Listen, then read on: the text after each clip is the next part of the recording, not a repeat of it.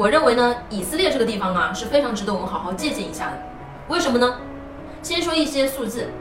百分之二十三的诺贝尔得奖人呢都是犹太人，有一百七十九个人，他们的头像呢都被雕塑出来，然后放在这个以色列的大街小巷上，大家呢都能看到他们。这结束的呢包括爱因斯坦，包括弗洛伊德，全球的犹太人呢一共只有一千七百万人，还没有北京市的人多。但是你知道他们对全球所做的这个贡献有多大吗？哈佛大学的学生当中啊，有三分之一的都是犹太人。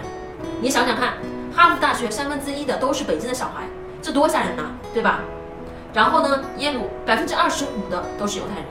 常春藤名校的教授百分之三十的都是犹太人，